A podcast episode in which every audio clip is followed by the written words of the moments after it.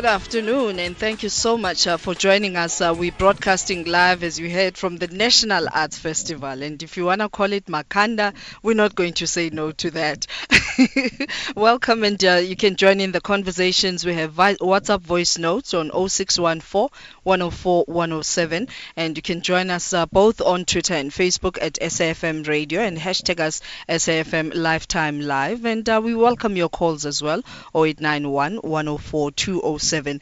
And right now, I'm joined by a person I'm sure who has one of the most difficult tasks in selecting who gets to be part of uh, the 700 production offering. Um, she's vice chair and artistic uh, committee member of uh, visual arts, and her name is Ernestine uh, White Mfetu. Good afternoon and welcome. Good afternoon. Thank you for welcoming me. What then becomes the selection criteria? Um, unlike previous years, we had a theme that we wanted to kind of use as a starting point, but we thought that it was too prescriptive, um, too limiting. So this year we opened our arms to allow every possible creative idea to come through. And those ideas would then, according to each curator, speak to them. Yeah. Wow, okay, wow.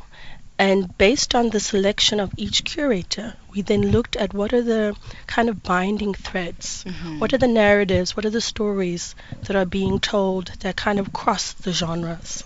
And and I mean I'm sure you were not prepared for what came through because I I saw some of the very uh, interesting. I'm not sure if I'm allowed to say this on radio, uh, but we we have uh, and I'm going to be seeing that um, uh, the the entrance the venue is is is a, a a body part of a male and we're talking about a conversation with a vagina and i'm sure you were not prepared uh, for how artistic and when you say carte blanche freedom here But it, it you know, um, Mak- Makanda Festival or the Grahamstown Festival Yeah. Um, should be It will take a while yeah. but we'll get there should be a space where creatives are able to expose, speak. to speak, to to kind of give us their lived experiences. Yeah. And sometimes those experiences are not beautiful, are not Mm. um, kind of the white picket fence perception of reality. yeah There's a darker reality that we all face in some ways. that's it So I think the curation process was really about unpicking all these varieties of subject matters that South Africans and Africans experience. But how do we then ensure that uh, there's a balance? Um, Because as you and I know, South Africa is in pain. Mm. There's just so much hurt, and you see it in how it's reflected um, through arts. And how do we then ensure that yes, uh, be as expressive, um, but let's have fun as well? Well, that's why we have Beyond the Curated program, where Yeah. there's also bits of fun in there. Yeah. Um, we have the Fringe program, which is really runs the gamut of possibilities that Mm. include comedy, um, music, jazz. So there's there's more for everyone, and Mm. I think what really um, was exciting for the curators, for the five of us, that comprise of visual and performance art, film, dance, music, and theater, was really about just honing in on those voices that speak of the pain that you Yeah. mentioned, but also give you a sense of a future that's possible Mm. through that process of healing. And I think um, South Africa, for many years to come, will continue in that process of healing. Mm. Um, that there was the perception that once we have this rainbow nation, everything would be perfect.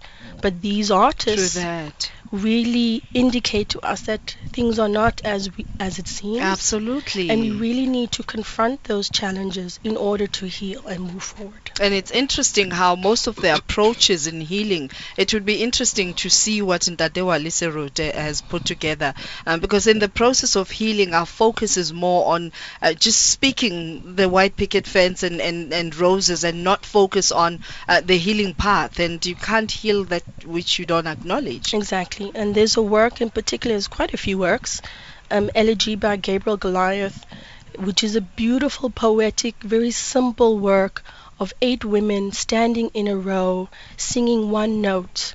And that one note speaks about the pain, the violence that women have gone through, not just in South Africa, but across the globe.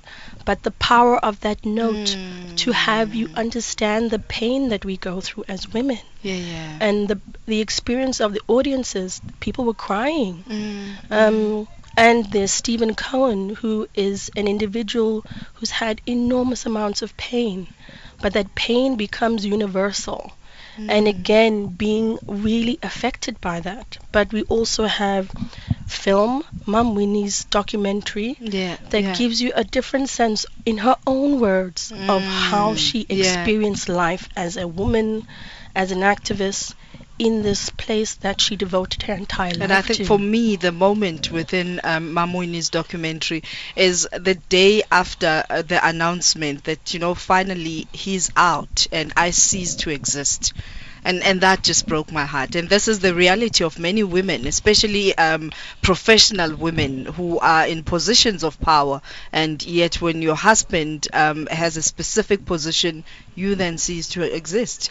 But- we see this in social settings as well, where it will be, "This is my wife." Mhm. Suddenly, you have no name. hmm That's why you see my name, Ernestine White Mfetu. Yes, Huh? yes. People always ask, Yes. where is the white coming from? I'm Yeah. South African.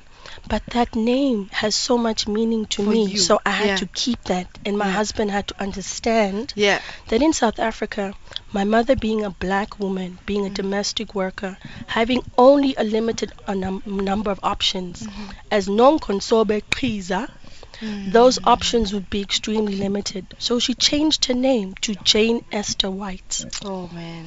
So I was going to ask that. Uh-huh. Help me understand you, this. You see, so there's that history that comes with being a woman, being a, Yeah. a black individual in this country that we mustn't forget. Don't lose your sense of identity. Now, what is the role for a person listening to this conversation and asking artistic committee member? Mhm. What is the role of the committee? Well, the committee looks at all these, you said over 700 submissions. Sure. We look at these And works, these are the approved ones. Mhm. Sure. but then remember there's the fringe where it's not a um, you come, you have a production you want, we just provide you with the space and you market your work. And maybe one person comes, or maybe Yeah. 20 come. So the artistic committee is really to to hone in and to guide the program, to select the curated program, to identify the Standard Bank Young Artist winners for the, the genres of dance, music, performance, and visual art, and also to work on um, continuing these partnerships that have been integral to making this festival what it is. I would Um, like us to actually continue this conversation after the news headlines. I'd like to know what makes an art piece. Because my daughter chose art, and I thought, what sort of careers are within art? Because I can't feed you for the rest of your life when we return. No Here's the news headlines with uh, Jolane Tulo. Lifetime Live with Griselda Tutumashe. Thank you for joining us. We're coming to you live from Grahamstown, Rhini, Makanda, um, but it is the National Arts Festival. Uh, that's where we're broadcasting live. And uh, joining me right now, Ernestine White Mfetu, who is a vice chair of uh, the Artistic Committee and uh, Artistic Committee, and she's the member for Visual Arts. Let, let's now talk about the careers within the arts. I mean, when I hear a child saying, I want to pursue a career in arts, it's like, mm-hmm. no. there is such a broad scope of options from being a practicing artist, visual artist, dancer, poet, filmmaker. I mean, this festival alone gives you a broad pos- option of possibilities. yeah. So the the idea that an artist is a starving artist Yeah. is not a true sense of reality, but there that is a reality for some. But it is also understanding that if you choose to be an artist, you must understand you are an entrepreneur. Aha. You are your brand, and being an artist is your job. So it is with the same discipline of getting up and going to your nine to five, Mhm. like corporate world, you invest your time in crafting it's a your skill. business. But when they come here, do they get exposed to the business of art? Um, it all depends on um, the the range of the artists.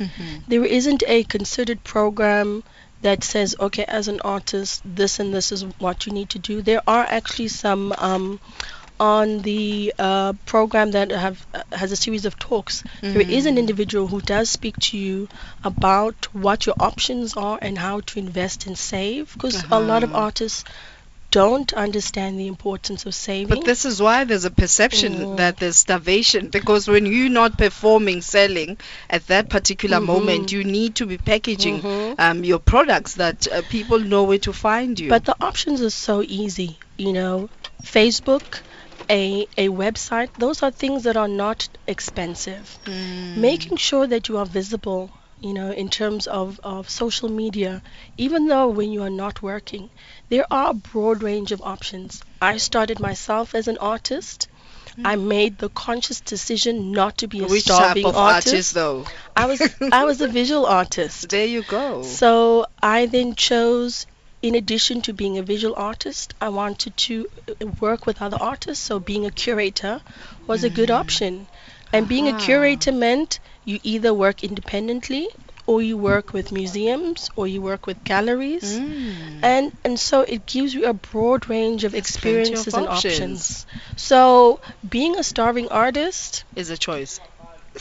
At some it times. is a, it I think anything in life is a choice. If you really want yeah. it, you will work at it. So, uh, what makes a, an art piece? It all depends on which art form you mean. Because I mean, I was walking through those corridors and Mhm. looking at uh, the exhibitions, and I'm Mhm. like, but this is just plastic. And and Mhm. someone would say, this is brilliant.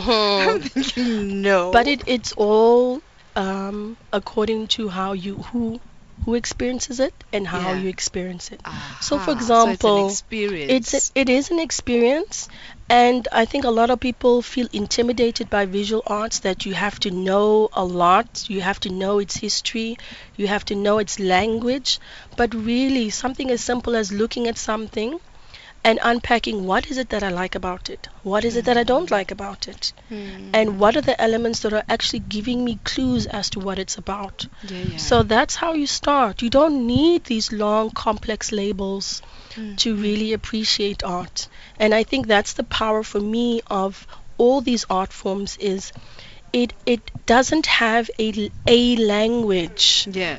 but there's something about dance and how a body moves that can embrace this idea of pain and sorrow. How a song or even a voice and its intonation gives you that emotion of pain and sorrow.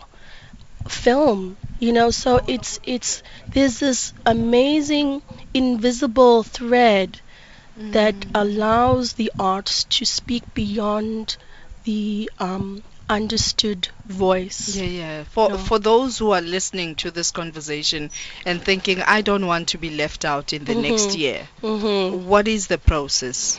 The process is there is a deadline for calls, and once you submit your proposal, and it- just don't even limit yourself to the possibility maybe you can't do it. Mm-hmm. Just submit an idea of an exhibition, of a film, of a dance production, of a performance. And that then goes through the process of the committee looking at the submissions Yeah.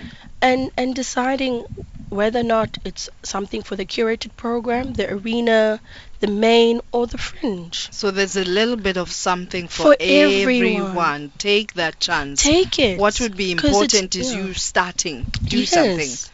All right. Thank you. Thank you so much uh, for joining us. Thank you so and, much. Uh, we certainly are looking forward to the next year. Yes. and this uh, is is just truly one of those offerings where it's just there's so much for everyone. Yes. And uh, earlier on, uh, when I was speaking to Tony, he was saying there could be six of you, five of you, uh, all of you watching different things, but guaranteed next year you'll want to come back. Thank and you. we please hope that the more diverse the the audiences are, the more diverse the narratives are. yeah, yeah. Uh, Thank you. Thank you very much uh, for joining us. Ernestine uh, White Mfetu, who is uh, uh, Vice Chair of uh, an Artistic uh, Committee member for Visual Arts. When we come up, uh, when we come back, let's look at the words of wisdom. We are going to be speaking to Dr. Almain um, Nene.